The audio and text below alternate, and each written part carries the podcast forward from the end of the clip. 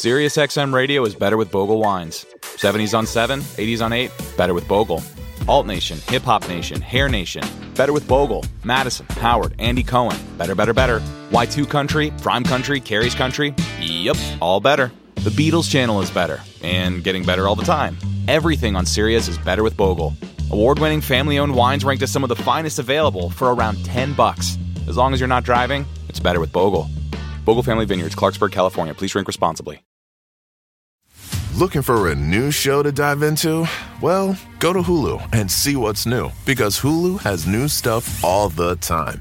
Like the full season of FX's epic limited series Shogun, FX's new international spy thriller The Veil, starring Emmy and Golden Globe winner Elisabeth Moss. And don't miss the all new crime series Under the Bridge, inspired by shocking true events and starring Riley Keough and Lily Gladstone. It's all new, and it's streaming now on Hulu.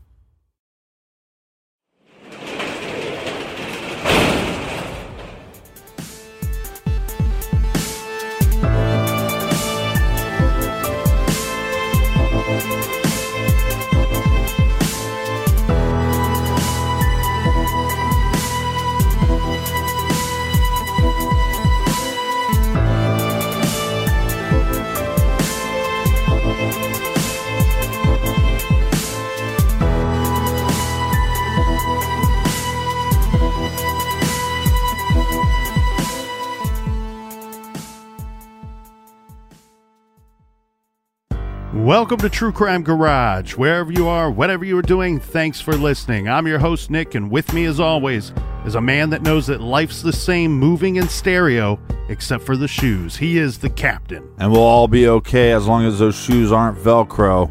It's good to be seen and it's good to see you. Thanks for listening. Thanks for telling a friend.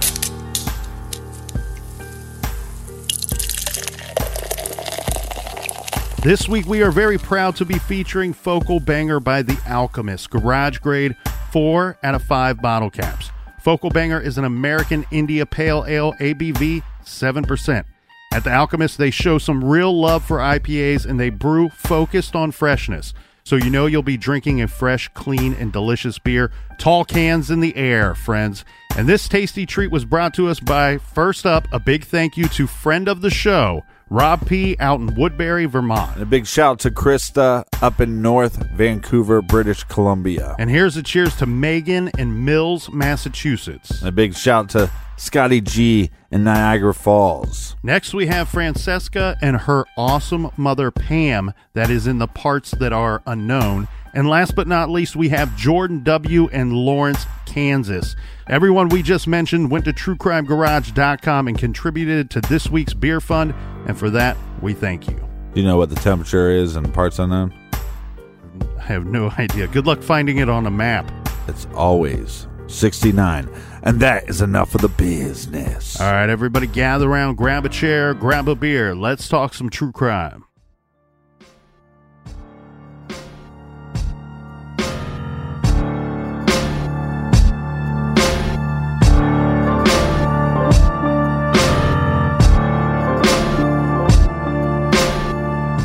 A 17 year old girl goes out with friends to a party on a Saturday night.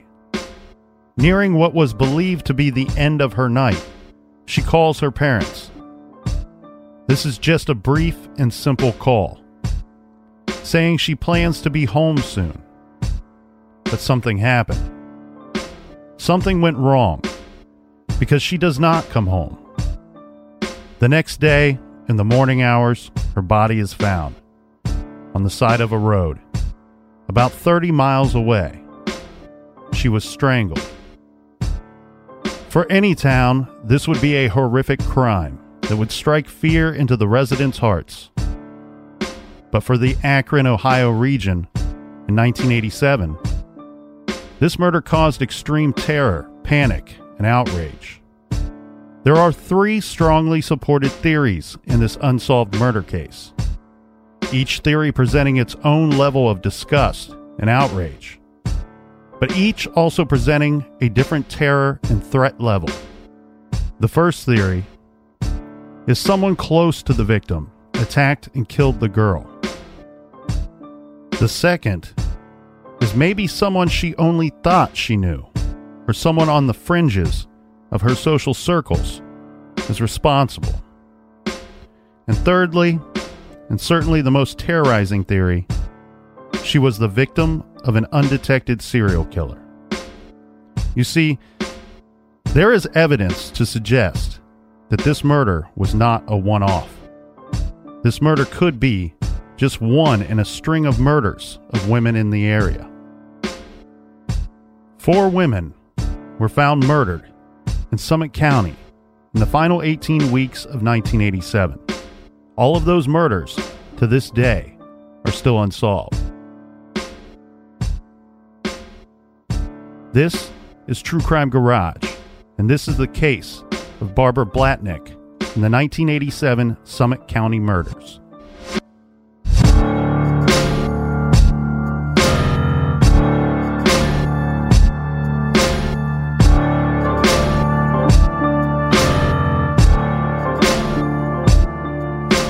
Our featured case takes place in December of 1987. Barbara Ann Blatnick was a fairly typical 17 year old girl. She lived in Garfield Heights, Ohio. This is on Band Drive with her mom, Teresa, her dad, John, and her 19 year old sister, Donna. Barbie, as she was called, had feathered 1980s style blonde hair and is described as cute and bubbly. Her father described her as a free spirit who loved people, maybe too much. She loved heavy metal music, makeup, dancing, babysitting, and hanging out with her friends, of which she had a lot. Barbie's sister Donna, whom True Crime Garage spoke with at length in our research for the show, describes her younger sister frankly as a girl who liked to party. She was known to drink, dabble in drugs, smoke, and basically live the party lifestyle. Now, we said she loved loud, heavy metal music. Captain, one thing we have in common with Barbie, and anyone who listens to our other show off the record knows this, one of her favorite bands was ACDC. Now, Barbie had a pack of girlfriends that was very tight, and they all hung out with a bunch of neighborhood guys at a bike shop on Warner Road called Motorcycle Specialties, where they would go to party. According to our sources, the bike shop owner liked pretty girls around and would supply booze and pot. Now, Barbie had a boyfriend. His name was Jerry, and the two were dating on and off for about a year. From what we understand, this wasn't a relationship that was likely to go down the traditional route of dating, marriage, and kids. Donna says her sister liked boys and was known to date around, never really being exclusive with anyone. Barbie had been in trouble a few times and transferred high schools in January, leaving Garfield Heights High School and switching to Erie View Catholic, where she was a junior. According to her family, although Barbie was a handful, she had no enemies, and on the contrary, Barbie had lots of friends and was known as a fun, scrappy, badass girl. Anyway, Barbie set out on the afternoon of December 19th, which was a Saturday with some friends to go to a party. She dressed in jeans, a sweater, jewelry, and she had her comb, money, and cigs in her back pocket as usual. Newspaper reports at the time state that she left her home either around 4 p.m. or 6:30 p.m. Reports differ on this. Do we know why there's such a gap in time? We have one paper reporting 4 p.m. and one p- reporting 6:30 p.m. We don't know why there's a discrepancy in that time frame. But what we do know is that she left with friends and they went to a party on Turney Road, which was about a mile and a half away from Barbie's home. It's unclear whether this party was at someone's home or somewhere else. We don't know who hosted this gathering. Well, it's also hard sometimes to define what an actual quote unquote party is. Party could be eight people sitting around a house or a hundred people. Or a couple of teenage kids in somebody's backyard or at a park. Right. Now, newspaper reports stated, and Donna confirmed this, that Barbie called home sometime after 10:30 p.m. This just to say that she would be home soon. Now, Barbie's sister Donna tells us that this was very unusual. Barbie did not usually check in. Typically, she would go out with friends and she would come home or she would crash at someone's house. It wasn't uncommon for her to stay out all night, sleeping at a friend's. it was uncommon for her to call home. Remember, this is 1987, so this would also require her to find a landline to make that call. Who took the call? Her parents answered that call. So, but can we definitively say that it's her? I mean, because I know with my parents, if I would have called, especially like on a uh, on a school night or the weekend night, and said, "Hey, I'm gonna," and, and it was a quick call, I might be able to confuse them by having a, a friend call. I don't think anybody's disputing that it was Barbie on the phone. But despite that unusual call saying that she would be home, she didn't come home. Her parents went to bed and didn't worry. The next morning, they assumed that she was at a friend's. Barbie's mother and sister went out Christmas shopping. Little did Teresa and Donna know that while they were shopping, two cops showed up at their house. John Blatnick was asked to go to the morgue in Cuyahoga Falls. Barbie had been found dead. We have been able to shed a little more light on the events of the last night of Barbie's life. This thanks to Donna and also from the Justice for Barbara Blatnick website, run by a local armchair detective who wants to help bring closure to the Blatnick family. Here's what we found. Barbie met up with her good friend, Michelle, that afternoon at a party at the bike shop on Warner Road. This is in addition to the party on Turney Road that Barbie told her parents she was going to, if in fact that was true. All right, so she meets up with her friend Michelle. Right. They're going to go to the bike shop. That's where they normally hang out, have these little parties, little gatherings. Yeah, so when Michelle meets up with Barbie, it sounds like one of them is already at the bike shop on Warner Road All right. at this party. So the first time that Michelle sees Barbie, according to Michelle, is at this bike shop where they were known to hang out and party. Okay, so then they're going to go to another party. No, that's why I think things are a little confusing here. So we have the statement that Barbie tells her parents that she's going to a party on Turney Road, right? Right. And then we have Michelle who's going to add some detail, fill in some blanks of the time that Barbie was gone that night. And she's saying that the first time that she sees Barbie is at this party at the bike shop on Warner Road. So a different party.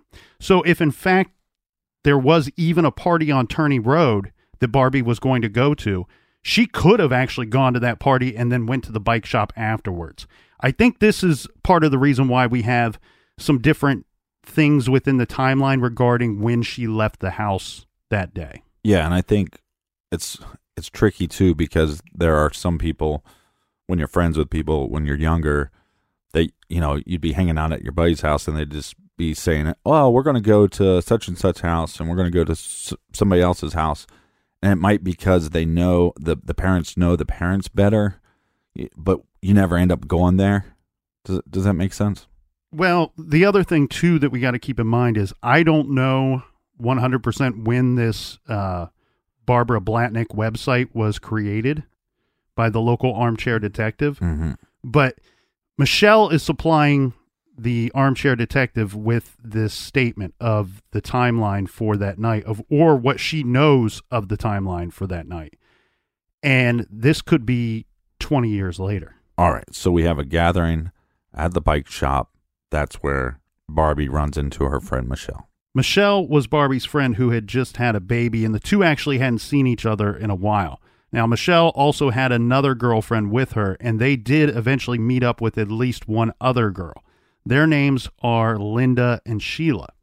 The four of them partied at the bike shop along with a bunch of other local teens. This bike shop had a basement, and the owner, Jeff, was known to provide booze and marijuana to to attract teens to hang out there during the winter months when they couldn't party outdoors. The girls partied there for a while, and then they left in Michelle's car to go to a pub that served minors. This is on East 71st Street. Barbie and her friends were known to hang out at pubs like this, where drinking rules weren't enforced and they were open late. Right, and some people are probably listening right now, going, "What? Bike shop owners are supplying drugs for kids to hang out? Um, bars serve underage people because that is cracked down on a lot more now. Hmm. Back in the '80s, even in the '90s, there was plenty of bars that you could go to because they had no customers, so they they were fine with serving underage people. Right. And they I really feel like it was in the early 2000s at least in this area, which we are somewhat close to her area, maybe hour and a half, 2 hour drive, let's say. Mm-hmm. But in our area, it wasn't until the early 2000s where they really cracked down on that. Everybody either themselves or know somebody that had a bar that they could go into and get a couple drinks and be 18 years old, let's say, or 19 years old, Yeah. right? This is where things get a little tricky because now we know that they're at the pub, okay? But at 10:30 when that call goes from Barbie to her parents, it's not known where that call was placed. So that gets to be a bit of a difficult thing. It could have been as something as simple as calling from a payphone at that pub. But we don't have anybody else to tell us that Barbie that they were present when she made that call. So anyway, we have the girls, they sat at a table in the pub chatting and drinking. They say that nothing seemed amiss. According to Michelle anyway, there was no one who seemed strange or threatening at the pub. All right, so we know that this call happened around 10:30, but based on Michelle's records, we don't know what time she left the bike shop, what time they got to the pub, so we don't know if this call came from the bike shop or while they're at the pub or after the pub. it would seem that it well we do know what time they left the the pub so it would seem that this call would have had to have taken place if we are going off of michelle's events Mhm. of that night that the call would have had to have taken place at the either the pub or at the bike shop Right. because Michelle goes on to say that the girls, all of them including Barbie, stayed at the pub until closing time which was 3:15 a.m. At that time, Michelle drove Barbie to the intersection of Warner Road and Grand Division Avenue. This is right near the bike shop. So if you look at the area on a map, you can see that it's a residential neighborhood, but Warner Road has commercial businesses like convenience stores, automotive repair shops, and so on. Barbie says that she was going to Jerry's house. Remember, Jerry is the boyfriend Mm-hmm. or the guy that she was seeing at the time. Jerry Jerry Dingleberry. So this is fairly close to the place where Michelle drops Barbie off. He lived with his older brother Bob and his parents in a house behind the AC Delco auto parts store, which was another place where the kids would meet up to party in the yard and the parking lot outside. This mostly in the summertime when it was warmer outside. Right. Michelle and the other friend dropped Barbie off there and then drove off and never saw or heard from her again.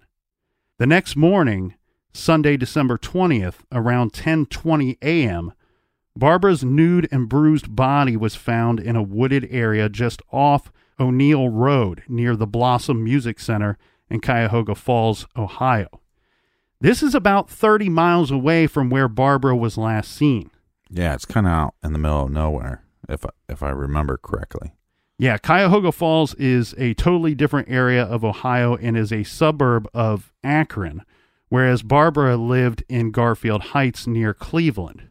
Now, initial reports confused things because they stated that Barbie was found on the grounds of the Blossom Music Center. This is an outdoor concert venue, the kind of place where like 15,000 people can watch a concert. Yeah. It's a pretty popular, it's popular in that area anyway. I saw Radiohead there. Ooh, fantastic. Uh, Barbie and her friends had been there in the past to see concerts, but she was nowhere near it on the night in question. It turns out that she wasn't found on the grounds of Blossom. Detectives corrected this on December 22nd. She was found near a wooded area on the side of a nearby access road that would not have been heavily trafficked on a Sunday morning in December.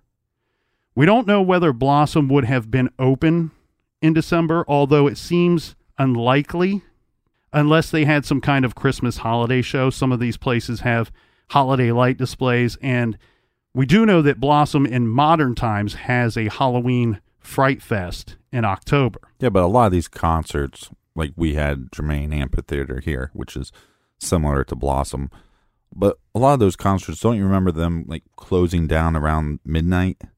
Like they weren't. it wasn't like a bar show where you'd stay there till two o'clock in the morning. I remember some of them closing at 11 p.m. Yeah, because of noise ordinances. I'm assuming that it was not open that night and probably not open during the cold weeks of early winter. We have little details of how and by whom Barbie was spotted. Newspaper reports stated that it was an employee of KST Oil and Gas who spotted Barbie's body as he drove along the road. The Akron Beacon Journal and other papers reported that she was found about 10 feet north of O'Neill Road. O'Neill Road has a strange orientation in that it runs north and south, then curves sharply and runs east to west, mm-hmm. and then turns again into north and south. Barbara was found on the northern side of the east west portion, which falls between two other more unused roads. O'Neill Road runs parallel to another road that abuts the Cuyahoga Valley National Recreation Area. As for the person who found her, it doesn't seem bizarre that an oil and gas company worker would be out and about on that desolate stretch of road right. if he was on duty, perhaps even working nearby. What's horrifying is that Barbie's sister Donna tells us that when this person found Barbie, who had been dumped naked on the roadside like a piece of garbage, she was still alive. Barely, but alive. And sadly, that was not the case for long. I couldn't even imagine being at work and coming across somebody that is losing their life. Yeah, well, we do have some of this autopsy information because it was released to the newspapers at the time. So, the Summit County coroner, this is William A. Cox, performed the autopsy promptly after she was found. A preliminary report was released on Monday. The Beacon Journal quoted Cox's statement in some broadcast interviews, and what he said was very interesting. He said that Barbie was killed in an unidentified place and her body was taken to where it was found just a couple of hours before it was discovered. So now we have to question how could he come to this conclusion? One thought I had is possibly since she was still breathing when found, he may have been estimating that she would not have survived long outside in the cold after such a brutal attack. Mm-hmm. Or we have this too, this possibility. Someone, perhaps even the same oil and gas worker, or someone else the police talked to, had drove by this area on O'Neill Road just a couple of hours before, Right. and he or she was certain that Barbie was not there at that time. Well, like you said, this worker could have been working in the area, so he could have been paying attention and said, Well, when I entered my route, I didn't see anybody there. whatever the case may be, the coroner will stick with this timeline and stick to that statement. As he stated, the coroner didn't believe that the O'Neill Road site was the murder scene. Whether he could have concluded this because of lack of blood, signs of a struggle, drag marks, or disturbed foliage, we don't know. And we have no idea if Barbie was carried or dragged to the dump site or just dumped out of a vehicle. Now, Coroner Cox also stated that Barbie was intoxicated when she died. This does go along with what we hear from Michelle, her friend. He did not indicate a time of death, but we know that she was still alive when found at 1020. As for when the attack occurred, we can narrow that down ourselves. If we assume her friend Michelle is accurate about the timeline she provided, mm-hmm. then Barbie was still alive and well at around 3:30 a.m. when the girls were dropped off near Jerry's house. And she was found at 10:20 a.m. So sometime between the hours of 3:30 a.m. and 10:20 a.m. someone raped and strangled Barbie and they beat her so badly that her neck had to be covered by a scarf at her funeral service to disguise the bruising. Barbara was found wearing only her contact lenses and a class ring that displayed her school and her first name inside of it. Her clothes and other jewelry that she was wearing that night have never been found. Now, this is a little known fact that was never released to the papers, but we learned this from Donna, from Barbie's sister.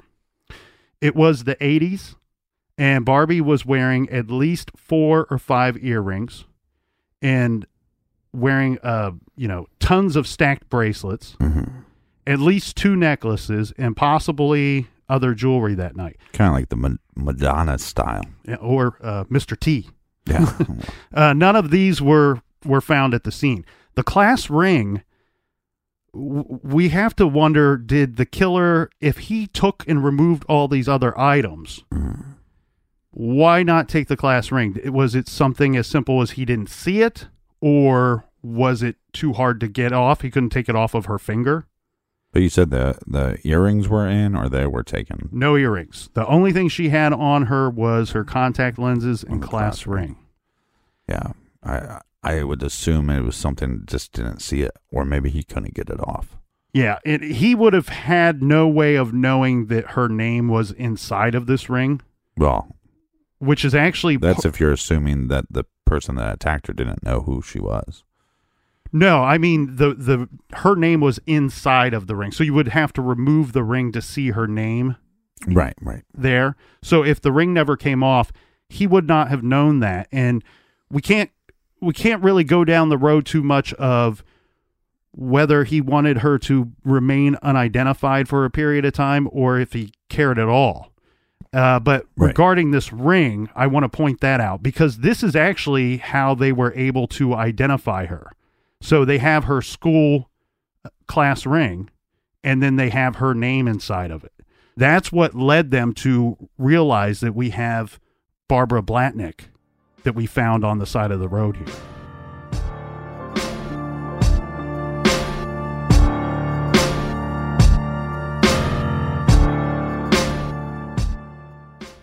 The evidence keeps pouring in. At this point, the facts are undeniable. It's an open and shut case. Monopoly Go is the most fun you can have in a mobile game. Everyone is still talking about Monopoly Go for a good reason. It is an absolute hit. Millions of people pass Go every day because this game is always bringing something new to the table. Like countless crazy tournaments, you can join with your friends as partners or teams or timed events offering bonuses like massive multipliers or rent frenzies to help you get huge rewards. And there's so many rewards to discover. Rare stickers you can trade with friends to complete albums, delightful emojis to taunt people with when you raid their riches, unique playing pieces, and so much more. The verdict is in. With Monopoly Go, there's something new to discover every time you play. So don't miss out. Go download it now free on the App Store and Google Play. Do you want to set your child up for success? Of course you do. That's why you need to check out IXL Learning today. IXL Learning is an online learning program for kids covering math, language arts, science, and social studies. IXL is designed to help them really understand and master topics in a fun way. It's powered by advanced algorithms. IXL gives the right help to each kid no matter the age or personality. There's one site for all kids in your home pre K to 12th grade. Kids could use it at home on their computer or on an app on your phone or a tablet. No more grading those worksheets. IXL grades everything for you. One in four students in the US are learning with IXL. IXL is used in 95 of the top 100 school districts in the US. I love recommending IXL learning. Kids can learn at home or on the go. And all my friends and family that are using it absolutely love it because it's so easy to set up and so easy to use. And even the kids that I've recommended it to their parents have told me, hey, Captain, thank you. I was having problems in math and my parents couldn't help me, but IXL could. Do you want to get your kids back on track or do you just want to get your kids ahead? Do so with IXL Learning. Make an impact on your child's learning. Get IXL now. And True Crime Garage listeners get an exclusive 20% off IXL membership when you sign up today at ixl.com slash garage. Visit ixl.com slash garage to get the most effective learning program out there at the best price. Check out ixl.com slash garage today. The best part of spring cleaning takeaway is the post clean clarity you get. It's kind of like when you find out that you've been paying a fortune for wireless. When Mint Mobile has phone plans for $15 a month when you purchase a three month plan, it's time to switch to Mint Mobile. All plans come with high speed data and unlimited talk and text delivered on the nation's largest 5G network. Use your own phone with any Mint Mobile plan and bring your phone number along with all of your existing contacts. Ditch overpriced wireless with Mint Mobile's limited time deal and get 3 months of premium wireless service for 15 bucks a month. Save a lot of money with Mint Mobile. Get their great mobile wireless service delivered on the nation's largest 5G network. That's premium service at a great price. To get this new customer offer and your new 3-month unlimited wireless plan for just 15 bucks a month, go to mintmobile.com slash TCG. That's mintmobile.com slash TCG. Cut your wireless bill to 15 bucks a month at mintmobile.com slash TCG. $45 upfront payment required, equivalent to $15 a month. New customers on first three month plan only. Speed slower above 40 gigabytes on unlimited plan. Additional taxes, fees, and restrictions apply. See Mint Mobile for details. Warmer, sunnier days are calling. Fuel up for them with Factor's no prep, no mess meals. Meet your wellness goals in time for summer thanks to the menu of chef crafted meals with options like Calorie Smart, Protein Plus, and Keto. Factor's fresh, never frozen meals are dietitian approved and ready to eat in just two minutes.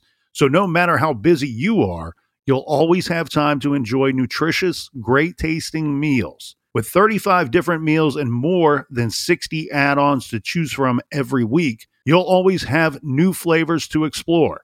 Crush your wellness goals this May with dietitian approved meals and ingredients that you can trust. Make your day delicious from breakfast to dessert. Stay fueled with easy, nutritious options. Treat yourself to restaurant quality meals that feature premium ingredients like filet mignon, shrimp, and blackened salmon. I am new to Factor and I have been loving every minute of it. I have a problem, and it's called lunch. Some days I need a pack of lunch, and some days I work from home. Whether I'm at home or whether I'm on the go, Factor is fueling my lunch from now on. Head to factormeals.com slash truecrimegarage50 and use code truecrimegarage50 to get 50% off your first box, plus 20% off your next month. That's code truecrimegarage50 at factormeals.com slash truecrimegarage50 to get 50% off your first box, plus 20% off your next month while your subscription is active.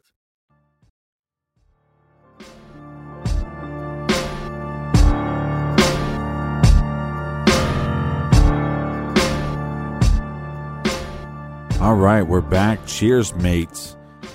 Everybody keeps asking us where they can find old episodes. Download the Stitcher app. They're free on the Stitcher app. Also, check out our show on Stitcher Premium called Off the Record. Let's get into this investigation some more. So, Barbie's case was assigned to the Cuyahoga Falls PD. She was found in Summit County, not her native Cuyahoga County. Keep in mind, Barbie had no ties to Cuyahoga Falls that police could find, and no one could think of a reason why she would be in that area. All anyone knew was that Barbie and her friends were very familiar with the Blossom Music Center. So Barbie's case was investigated based on the jurisdiction of the body, not the jurisdiction where she had attended a party and been out and about just hours before her death. This is standard procedure. But if the murder took place in or near Garfield Heights by a person or persons who knew her, perhaps this is why her case remains unsolved. And perhaps dumping her in Summit County may have been quite deliberate. After the autopsy, Coroner Cox made some statements to the media that are interesting. Barbie was strangled to death. We don't know whether manual or with an implement. And she was raped. What's intriguing here, and these are some uncomfortable details to cover in the case, but they're important to the case. So bear with me here for a minute. The main thing that's intriguing about what Cox went out of his way to clarify regarding Barbara being raped, he says, quote, by more than one person, end quote. This statement was made to the media on Tuesday, December 22nd, so only two days after Barbie was found dead. The question becomes how could the coroner know this detail? This is 1987 and very, very early in the DNA testing era. And what is the likelihood that a small town in Ohio had access to the highest level of DNA testing available at the time or could complete that testing within just 48 hours? My guess is slim to none. One thing that is possible is that perhaps the coroner found two different samples of semen on different parts of Barbie's body and he did blood type testing, which showed two different types. What seems more likely is that Cox may have just jumped to this conclusion based on what he determined in the autopsy that Barbie had been raped repeatedly. He said, quote, it was repetitious. I believe that we are dealing with more than one person. Whether or not this is correct is really anyone's guess. In any event, Coroner Cox said that Barbie was raped by more than one perpetrator. It's interesting to hear Cox describe the state of DNA testing back in late 1987. The following appeared in a Beacon Journal article about Barbie's case on December 23rd, 1987, where it says, quote, sperm taken from the girl's body has been sent to a New York firm for analysis of genetic content because mo- molecular genetic material, DNA, is different for everyone except identical twins. A print of this material would be equivalent to a fingerprint for positive identification, Cox said. The question is is there enough to cultivate? If anything ever came of this DNA analysis, police have not revealed that. An article in the Beacon Journal in February of 1988 stated that although Coroner Cox used the DNA test on Barbie, he said nothing had been produced to help identify a suspect. Juan, you wonder, did they have enough to identify a suspect? Right. And that's the question that he first posed when they were going to send it off for analysis. Mhm. Now, we don't know if that means they didn't get a match to anyone or whether they weren't able to extract a profile at all, as you're saying. Mhm.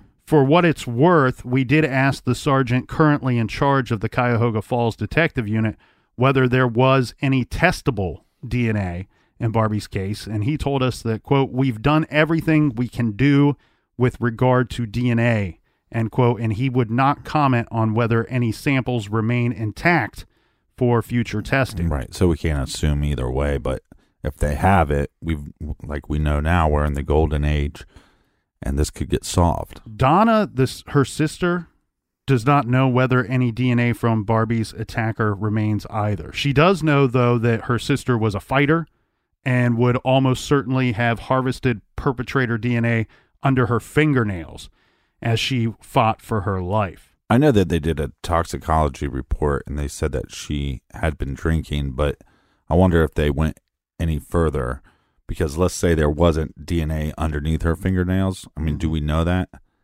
No, we don't know that. That's just speculation by her family. And with her sister saying, "Look, my sister was a fighter," this also makes you wonder: Was Barbie, you know, in a state where she could even fight back, or was she so heavily intoxicated or or drugged by something where she couldn't fight back?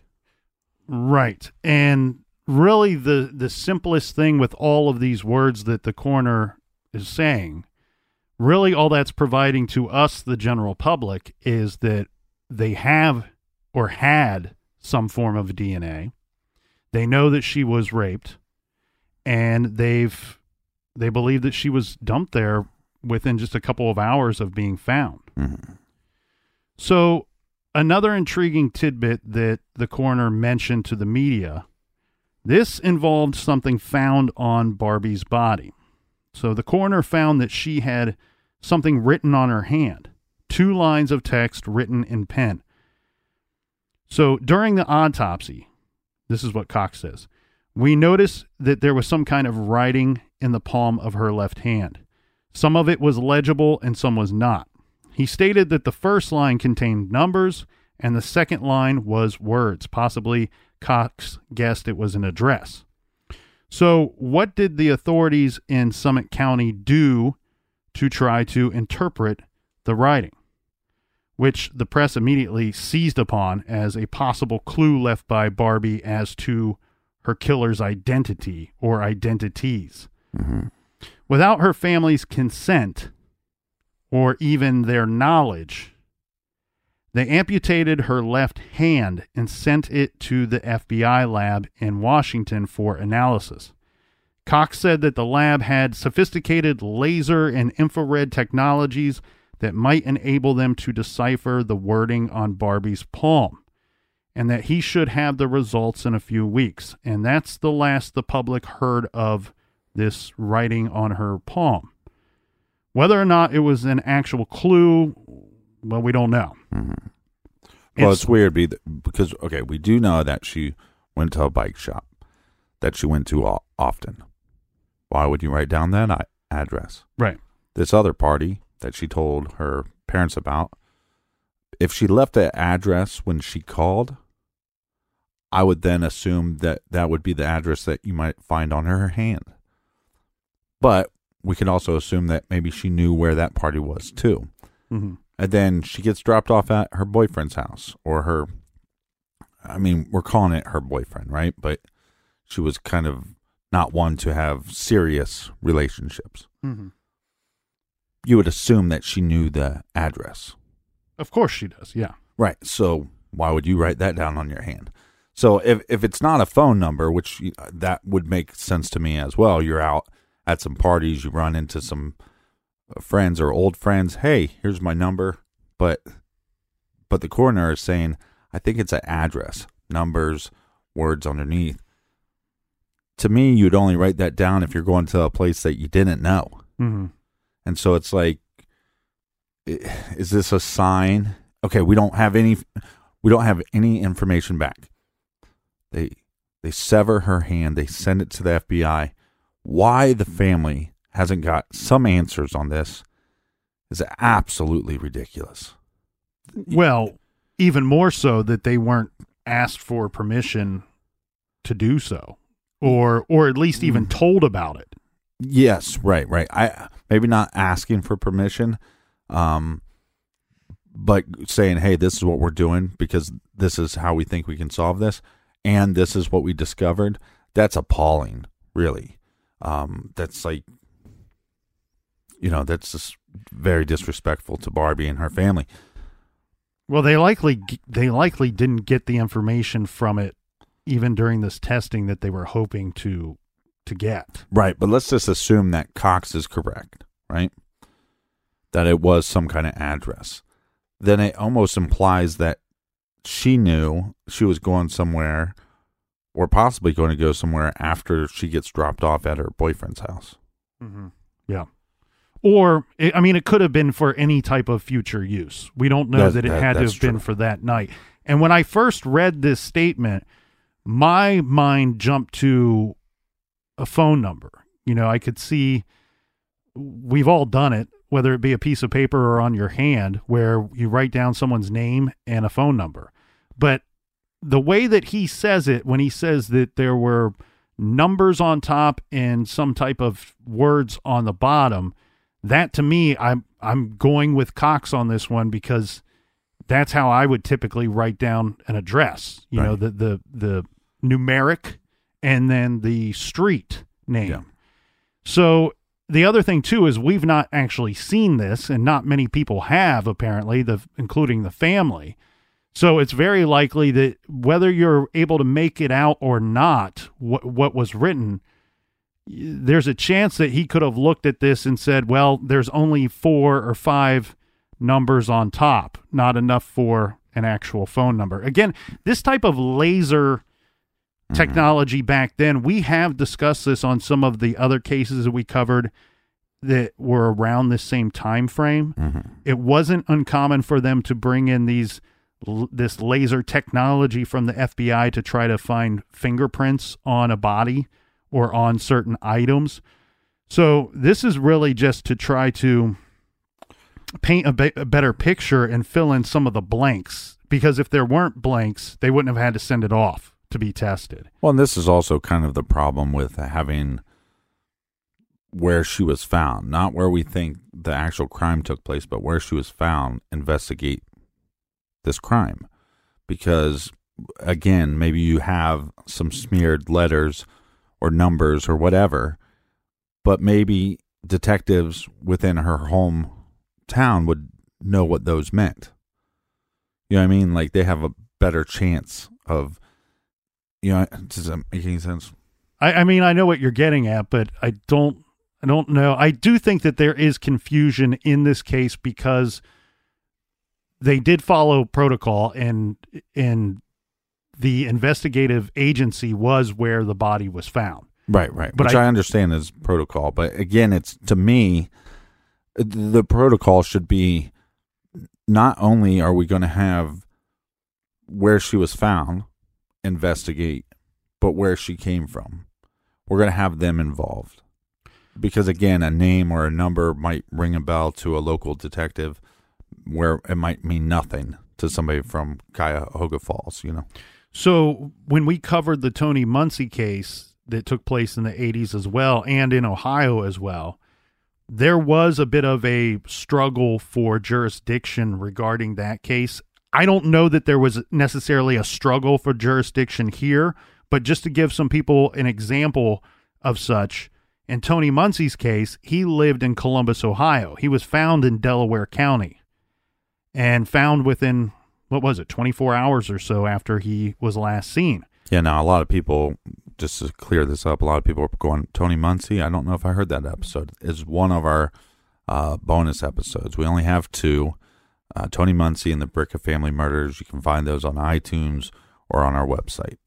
Yeah, and during that time, Columbus PD said we want to take this case on because we believe he was he was killed likely in Columbus or by somebody that that was in Columbus. Okay? Right. And Delaware County was like, "No, we're going to take it because we found the body in Delaware County." What what transpired there in my opinion, I don't mean to criticize, but the leads that Delaware County was following, they weren't they weren't equipped to handle that type of case back then. They mm-hmm. are nowadays, but not back then. I think it would have been a different outcome had Columbus Police Department been the one to lead the investigation or I mean, well, I shouldn't say lead because they weren't really allowed to be involved very much at all. Right. So what you're saying is not to offend, but hey, you guys are just little pieces of shit. Well, I don't know the way that it went down in Barbie's cla in Barbie's case. I don't know that they were that there was a struggle for jurisdiction. What I'm getting at here is But see what I'm saying, my the new protocol, not to cut you off, sorry, but new protocol is everybody works together. that's the new protocol. Right. I mean, it- the, the, somebody may still have the lead on a case, but oftentimes we see, yeah, oft, at least here in Ohio, what we've seen with our own eyes, and a lot of times with the cases that we've covered elsewhere, what we see is when we're reporting this stuff, it's like we mentioned two or three or four agencies when we're talking about some of these cases. So I don't know how much involvement Garfield Heights actually had in this situation mm-hmm. because we know that it was Summit County that had the case, and we know still to this day the case remains unsolved, and Summit County still has the case. Where I will give criticism goes back to the removal of the hand because this is the way that this whole thing went down, and it's a bit shameful to me. The family discovered that Barbie's hand was severed and sent away, effectively mutilating the corpse, when a reporter called the Blatnick home. And the person that answered the phone was 19 year old Donna, her sister. And she was simply asked by the reporter, Why was your sister's hand, why had it been cut off? What I'm getting at is, I'm not suggesting that they would have had to ask for permission, but I do think there are better ways to handle this situation when you have loved ones that are mourning the loss of their sister and their daughter, where you don't have to show any of your cards per se. You could simply say, look, this is one thing that we think will be extremely helpful to the investigation of the murder of your daughter. The hand contains, we believe that it could contain some evidence that could lead us to the perpetrator. Right. And in order for us to do the best job we can as investigators, we're going to actually turn over this to the FBI. Right. You don't have to tell them what you found. You right. don't have to. And in doing so, we have to remove her hand. right. And, you know, because it, it'd be a very difficult thing for a parent because part of you would just be going, can't they just come here? Yeah. Can't they just come here? Do we have to, you know, put her through more than she's already been through? Right. and and I understand that she's passed away at this point, but that's what it feel like that you're putting her through more torture than is necessary. So, what is known about the investigation is, uh, besides what we've already talked about, bes- by Tuesday, December 23rd, Cuyahoga Falls police had interviewed 15 or 20 people in connection with Barbie's death, including a number of her friends. But they said publicly that they had come up with nothing concrete and had no definite suspects in mind. What, if any, police uncovered in their investigation remains a mystery even to this day. When we inquired of the Cuyahoga Falls sergeant about certain aspects of the case, such as whether police ever found her clothes or jewelry, or whether they could tell us what the message was on her hand, we received basically a no comment, which is which is fine. That's good. I hope what that means. Fine. Well, it's fine. That's good. And I say that because I hope that this is a case that they're revisiting from time to time and they don't want to show any of those cards that we just talked about. Right, but you could say something like that. Yeah, we're currently working on this. Uh, we don't want to compromise what we have. Um, but the fact that there's out there's people out there, like you said, armchair detectives. You got people in our family that are still pushing this forward. Now we're trying to push this forward. Sometimes these cops need to get off, uh, stop sitting on their hands, and put out more information. Uh, even if, because th- that's going to be my argument constantly. You see it like with the Amy Mihaljevic case, coming out with new evidence and having press conferences 20 years after the fact. You know, some of that stuff just doesn't make any sense. And if they have DNA, they need to be testing it. Well, according to Barbie's family, the clothes and the jewelry were never found. And the police captain at the time, back in 1988, told the Beacon Journal that, quote, we have probably interviewed over 200 people about Barbie's last hours, her whereabouts, and the timeline. Ten years later, reflecting on the unsolved case in 1997, the lead Cuyahoga Falls detective on the case, Larry Wagner, theorized that it hadn't been solved because the crime was probably committed 30 miles away in Garfield Heights, and police didn't have an easy time tracking down witnesses. Wagner said, quote, she was a fairly popular young lady, so she had a lot of friends and a lot of people we had to look into. I'll bet we interviewed at least 100 people. But he said they had very few solid leads to go on, even chalking her murder up to a possible transient. And that's about it for public knowledge of the official investigation. Now, thanks to the Facebook page and Barbie's sister Donna, again we have a little more insight into some of the players whom police might have spoke to or looked at in this case. According to Michelle, Barbie did not hook up with Jerry, her boyfriend, that night, at least initially, right? We know that. Jerry wasn't around. She asked to be dropped off on Warner Road and that she was going to head to his house nearby. By local reports, Jerry wasn't home. He was out with his friends that night. We have no idea whether Barbie knocked on the door or just went away when no one answered, Right. what the situation could have been. Or, here's a possibility. Or if Bob, Jerry's brother, or anyone else answered the door, if Barbie did approach the door and knock. Right. Well, because we have to put it out there that it's a possibility that she tells her friends, "Hey, drop me off by my boyfriend's house," and that could have been a meeting spot for her to meet somebody else. So we don't even know if she made it to her boyfriend's house. Right, exactly. I mean, there could be any number of reasons for her to change her mind and go elsewhere. Right. We do know that Jerry was looked at hard by police, but it's unknown whether they ever tested his DNA. So he's not home that we know of, and Well, we we know according to statements that he was mm. out with friends that night. right, so he has an alibi. He's not at home, and he has an alibi.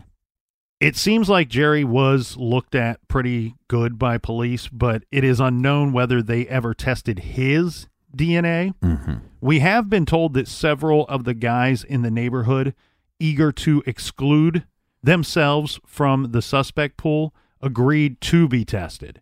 But we don't know for certain if Jerry was one of them.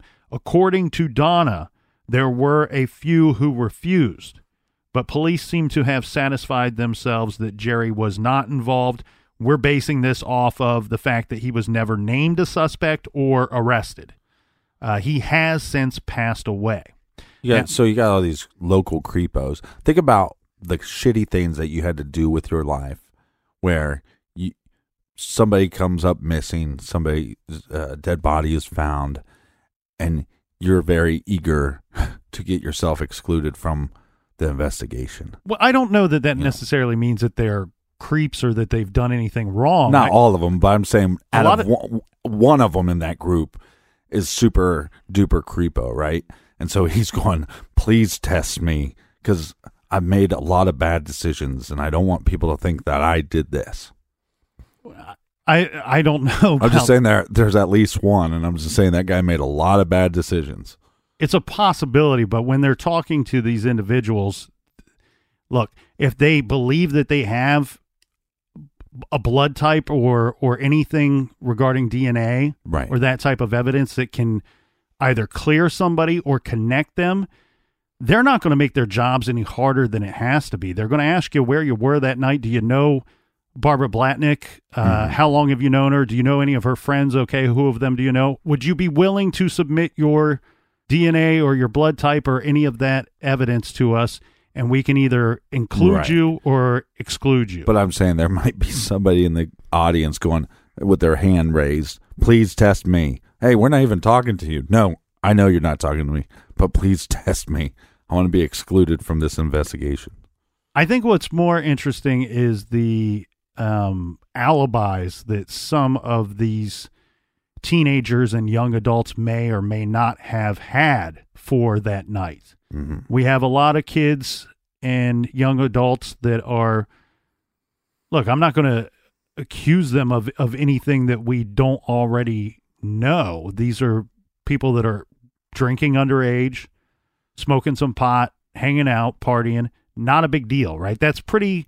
That's a fairly common activities for people of that age. Right. So no big deal there, no harm, no foul. However, I think where a lot of the the trouble that this investigation has got into is going off of the word of these young adults and teenagers that are breaking some very small rules and laws. Right. I wonder how well we can trust the alibis and statements provided to detectives regarding what was going on that night with whom and where. Right. So hypothetically speaking, you got a group of teenagers that were hanging out at the captain's pub, and the captain's pub was serving minors alcohol that night. Mai tais and margaritas. Mm, yeah, loads of mai tais and and we got a special drink called the douche canoe. It's very long and it's filled with booze and It's kind of like a fishbowl. But anyways, there's a so here's what I'm hearing you say. It's a teen a teenage group might tell the cops we were at Tommy's house or we were just driving around and not to give the location of the place that they might have been drinking or partying at. Mm-hmm. And so that makes did they do anything wrong? No. Are they involved in the crime? No. But it's making a lot of these stories unclear. Yes, and and I base that off of this. So let's. I'm going to create four different compartments real quick here regarding these teens and young adults, and especially the young adults that are still living at home with mom and dad. Okay, so we have the A group that may not give a shit about anything, and they're just willing to tell the cops whatever because they don't care. They don't fear the cops. They don't fear their parents. They don't fear the law. Then we have another group who might be terrified of getting in trouble with the law, may not understand the law and think, oh, I sold some pot to these people. Right. I'm going to go away forever. Okay. And then you have another group, Group C, that might just be terrified of mom and dad. I don't want to get in trouble with mom and dad, or I don't want to disappoint my parents. Right. Then we got Group D, who is going to go, you know what? Maybe I'm a little afraid of the law. Maybe I'm a little afraid of disappointing my parents. But in the sake of doing what's right, I'm going to accept what I've done and I'm going to tell the truth to the police anyway. Right. But what I'm getting at is you still have two groups within that that large pool of people. We know that she was a popular kid. She had a lot of friends. Nobody there's nobody out there saying differently. So you have a large group of people, all of them young adults and teenagers, and you have if we're going to break that up into just four different groups, we got two of those four groups that probably would bend the truth Well, right. or leave out details or you know the hey, other group is the people that don't want to get the establishment that they're at in trouble. Right. So you, so no and then on top of that, no it also can affect your personal life going forward Right. and your activities. Maybe you love going to the bike shop in December and January and getting all boozed up with your buddies, but guess what? After I tell the truth about what I was doing that night when Barbara went missing and then was found dead, mm-hmm. guess what? I can no longer say, "Hey mom, dad, I'm going off to the bike shop, see you in a few hours." That ain't going to fly anymore. Well, yeah, and all those rats that ratted out the captain's pub. No douche canoe for you. No douche canoe for you. Well, in episode two of this case, Captain, I really want to take a deep dive into what are some other possibilities for that night, for Barbara's last night. And I also want to explore if her murder could be connected to other murders in the area.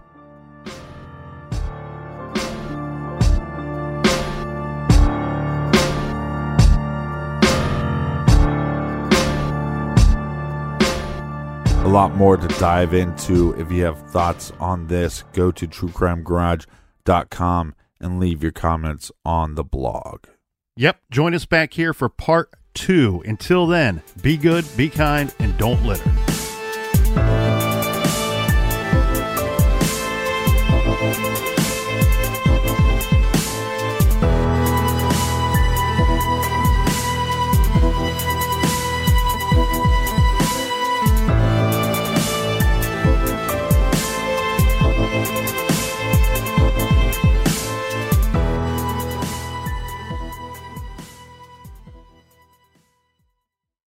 They say plants like music. Yeah, no, like really, they, they respond to the vibrations of it, which means that this playlist you're listening to, the plants are too. You know what else plants like? Organic soil from Miracle-Gro. It's made with all the best stuff like wood fiber and compost. Plus, it's OMRI certified organic, which officially means it's made with superior ingredients. And when you give your plants the stuff that makes them happy, they won't judge you on your iffy playlist. Hear that, plants? So go ahead and give them Miracle-Gro.